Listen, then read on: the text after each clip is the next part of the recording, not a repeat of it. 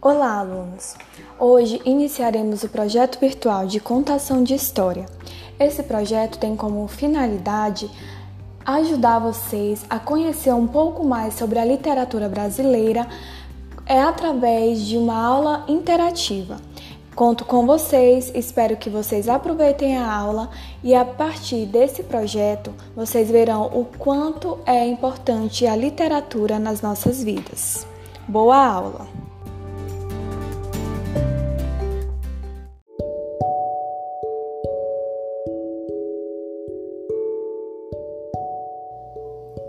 Bem-vindos à nossa primeira aula.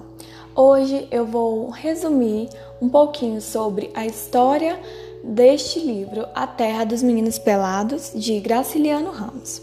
Esse livro é um dos contos de infanto juvenil de Graciliano Ramos, publicado em 1939. Essa publicação recebeu o Prêmio de Literatura Infantil do Ministério da Educação. Isso após Graciliano ser liberto da prisão da Grande Ilha. Este livro conta a história de um menino chamado Raimundo, que era careca e tinha um olho azul e o outro preto.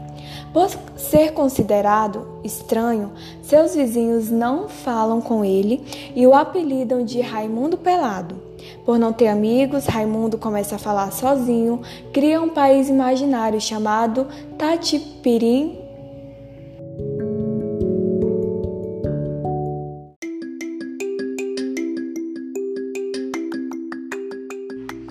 Sem muitas delongas, vamos para o capítulo 1 deste livro-novela de Graciliano.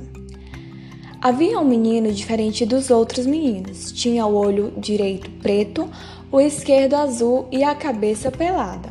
Os vizinhos mangavam dele e gritavam: Ó oh, pelado! Tanto gritaram que ele se acostumou, achou o apelido certo. Deu para se assinar carvão nas paredes: Doutor Raimundo Pelado.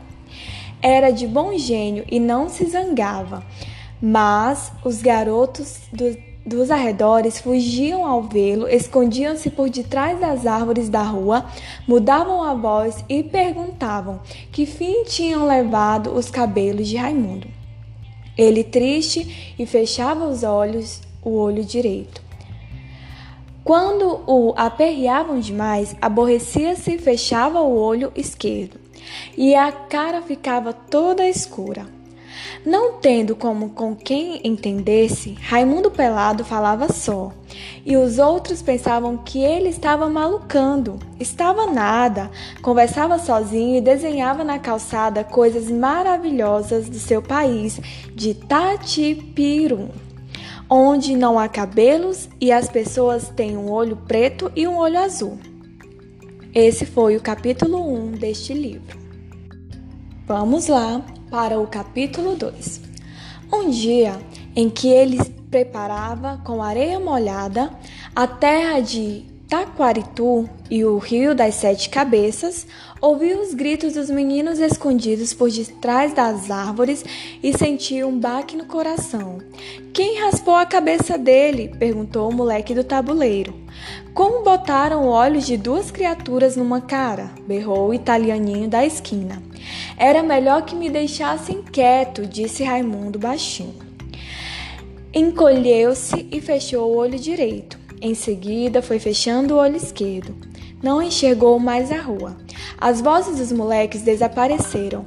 Só se ouvia as cantigas da cigarra, afinal, as cigarras se calaram. Raimundo levantou-se, entrou em casa, atravessou o quintal e ganhou o morro. Aí começaram a surgir as coisas estranhas que há na terra de Tatipurum. Coisas que ele tinha adivinhado, mas nunca tinha visto. Sentiu uma grande surpresa ao notar que Tatipirum ficava ali perto de casa. Foi andando na ladeira, aplanava-se como uma folha de papel e o caminho, cheio de curvas, estirava-se como uma linha. Depois que ele passava, a ladeira tornava-se a empinar-se e a estrada se enchia de voltas novamente.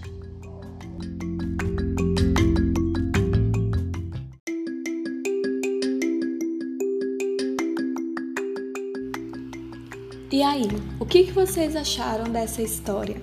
Raimundo era mesmo uma graça, não é? Mas agora eu vou fazer algumas questões e, e quero que vocês interajam no fórum interativo, certo? Raimundo era diferente dos outros meninos? Como? Ou seja, o que ele tinha de diferente? Por que os outros meninos zombavam dele? Você concorda com a atitude dos outros meninos? Como acham que Raimundo se sentia?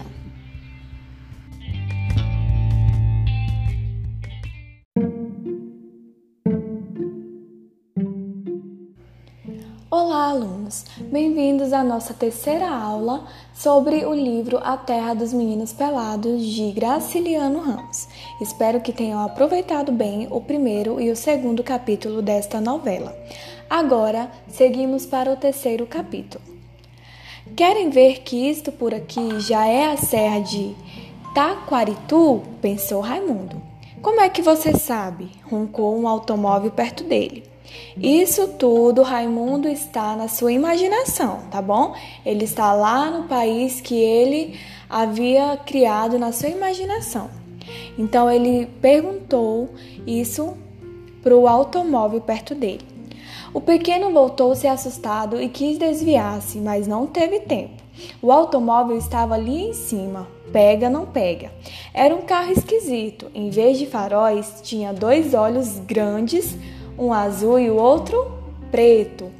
Estou frito, suspirou o viajante, esmorecendo. Mas o automóvel piscou o olho preto e animou com um riso grosso de buzina. Deixe de besteira, seu Raimundo. Em Tatipirum, nós não atropelamos ninguém. Levantou as rodas da frente, armou um salto, passou por cima da cabeça do menino e foi cair a 50 metros adiante e continuou a rodar, fonfonando.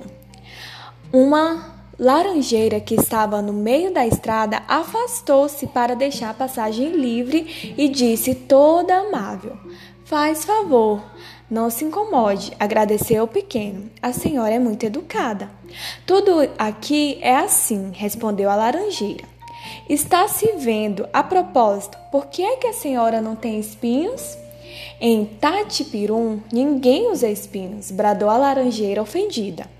Como se faz semelhante pergunta a uma planta tão decente? É que sou de fora, gemeu Raimundo, super envergonhado. Nunca andei por essas bandas. A senhora me desculpe. Na minha terra, os indivíduos de sua família têm espinhos. Aqui era assim antigamente, explicou a árvore.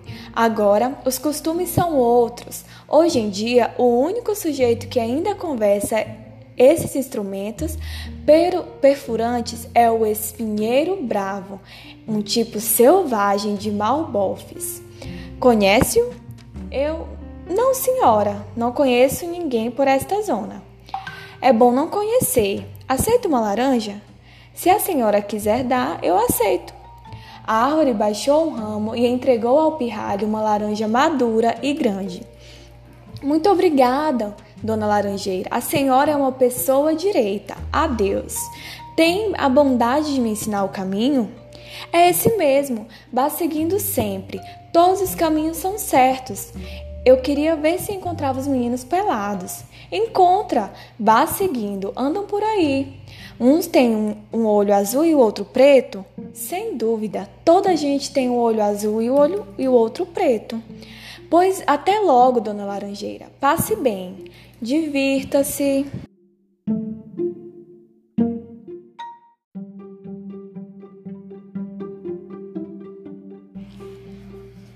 Capítulo 4 Raimundo continuou a caminhada, chupando a laranja e escutando as cigarras.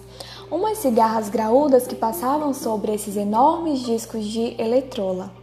Os discos giravam soltos no ar, as cigarras não descansavam, e havia em toda a parte músicas estranhas como nunca ninguém ouviu. Aranhas vermelhas balançavam-se em teias que se estendiam entre os galhos. Teias brancas, azuis, amarelas, verdes, roxas, cor das nuvens do céu e cor do fundo do mar. Aranhas em quantidade, os discos moviam-se, sombras redondas projetavam-se no chão. As teias agitavam-se como redes.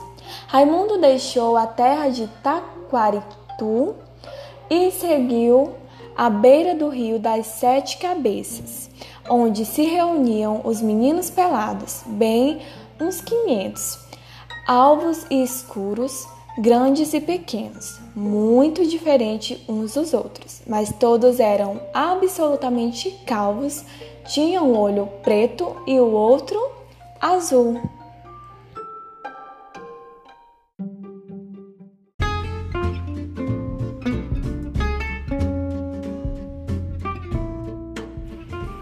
E aí, estão gostando da aula?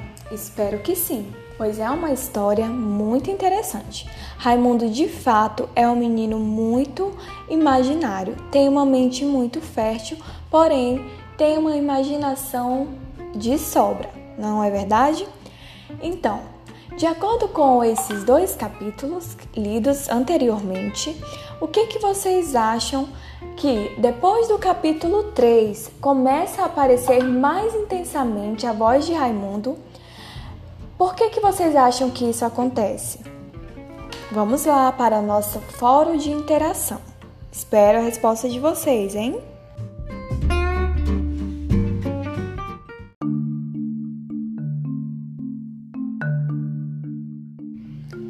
Pois bem, acredito que vocês já leram o restante da novela, que é uma novela muito interessante, A Terra dos Meninos Pelados, de Graciliano Ramos, que conta a história de Raimundo, certo? Então, a, a partir de agora, vamos para o nosso fórum interativo e peço que vocês me ajudem e interajam nessa linda e louca história de Raimundo. No capítulo 3, Raimundo resolve momentaneamente o seu problema. Mas para onde Raimundo vai? E essa viagem é mágica? No mundo imaginário não se busca lógica, a lógica dos fatos, nem a realidade concreta. Lá tudo é possível e todas as coisas podem acontecer, como é a terra dos meninos pelados. Descreva. No mundo imaginário, por mais iguais que as crianças sejam, ainda Assim, mantém diferenças que as distinguem. Que diferenças são essas?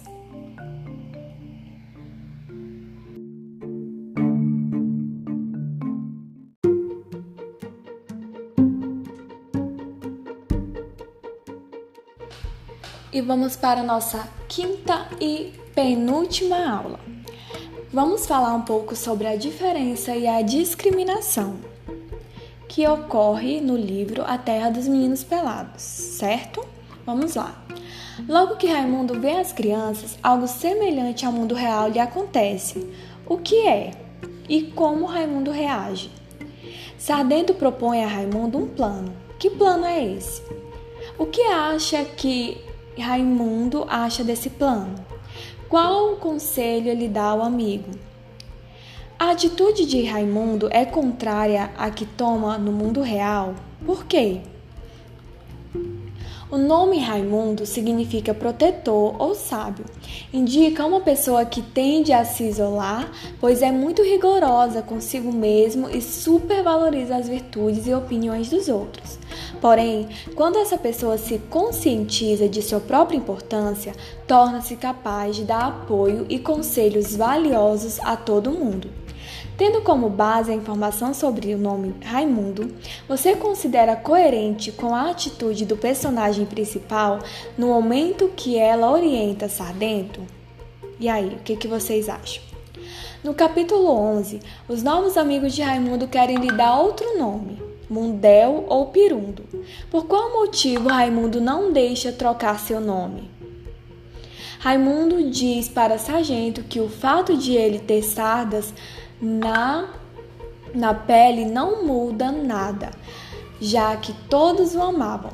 Essa atitude revela um amadurecimento de Raimundo? A Terra dos Meninos Pelados, segundo a estudiosa Regina Zilberman, pode ser julgada como um texto politicamente correto, ao falar de pessoas perseguidas pelos preconceitos da sociedade, que sabem dar a volta por cima, não por se adaptarem aos valores predominantes, mas por se aceitarem como são. Vocês concordam com a opinião da autora? Considera que Raimundo volta para a realidade mais forte para encarar os preconceitos? E aí, galerinha, o que, que vocês acham? Espero que vocês coloquem a opinião de vocês sobre este assunto que é muito falado hoje em dia.